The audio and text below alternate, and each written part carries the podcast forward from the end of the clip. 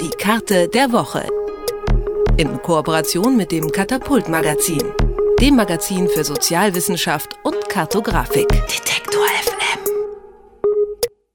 Printmedien stellen ihren Betrieb ein, Redakteure erfinden reißerische Geschichten, um überhaupt noch was zu verkaufen und Begriffe wie Lügenpresse oder Fake News zeugen davon, dass der Journalismus in Teilen der Gesellschaft seinen guten Ruf verliert.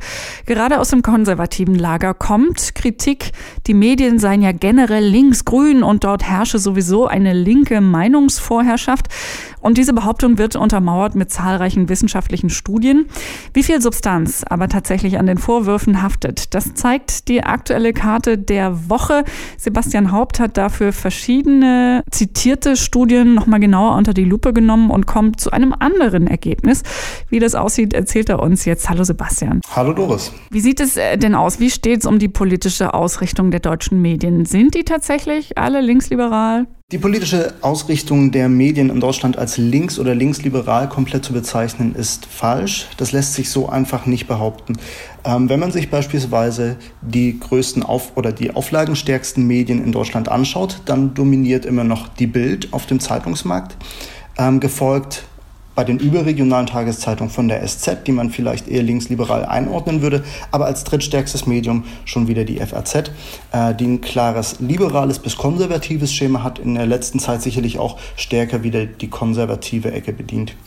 Ähm, diese Studien werden oft auch falsch zitiert ähm, weil die größte Gruppe jeweils angibt, eben keine Parteineigung zu haben äh, bei den Journalisten. Du hast gerade als einen Grund gesagt, ähm, dass er gern mal falsch zitiert wird. Hast du noch eine andere Erklärung dafür, wo, woher diese Behauptung kommt? Ähm, die Behauptungen sind relativ alt tatsächlich. Das ist keine ganz neue Erscheinung.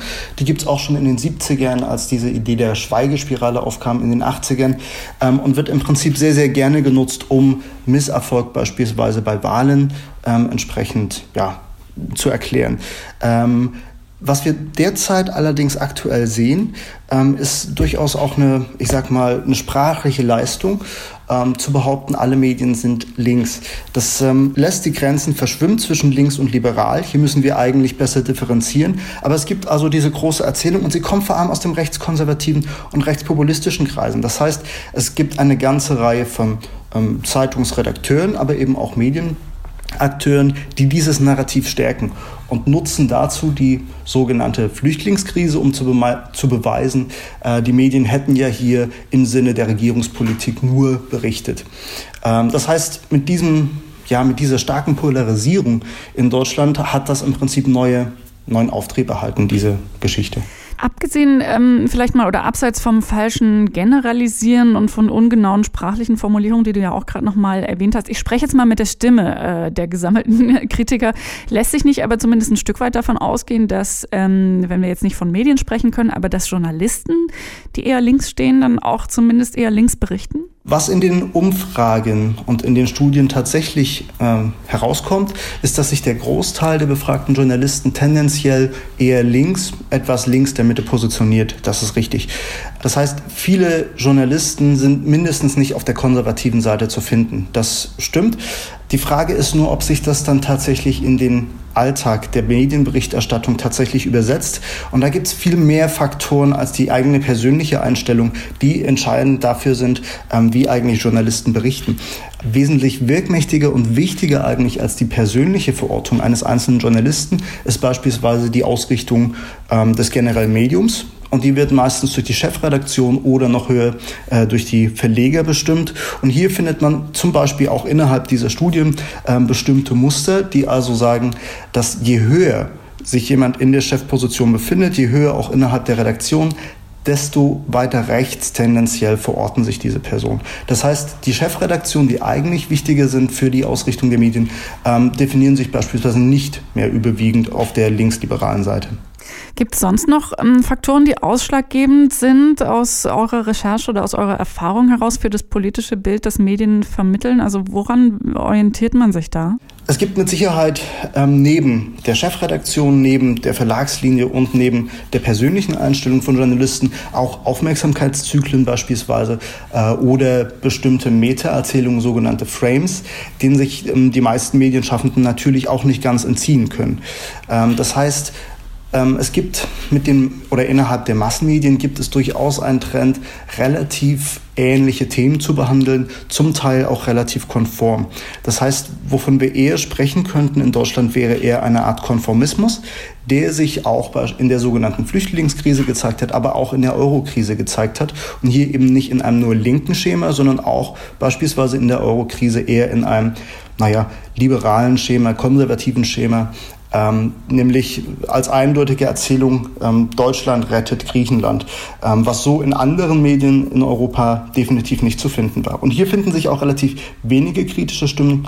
Das heißt, insgesamt ähm, sind die Medien durchaus auch der allgemeinen Stimmungslage mit unterworfen. Wir haben ja schon äh, kurz gesprochen über die Bild-Zeitung. Äh, in Deutschland äh, nach wie vor die größte Tageszeitung und auf der Karte der Woche, also auf eurer Recherchekarte zum konservativen Lager äh, zugeordnet.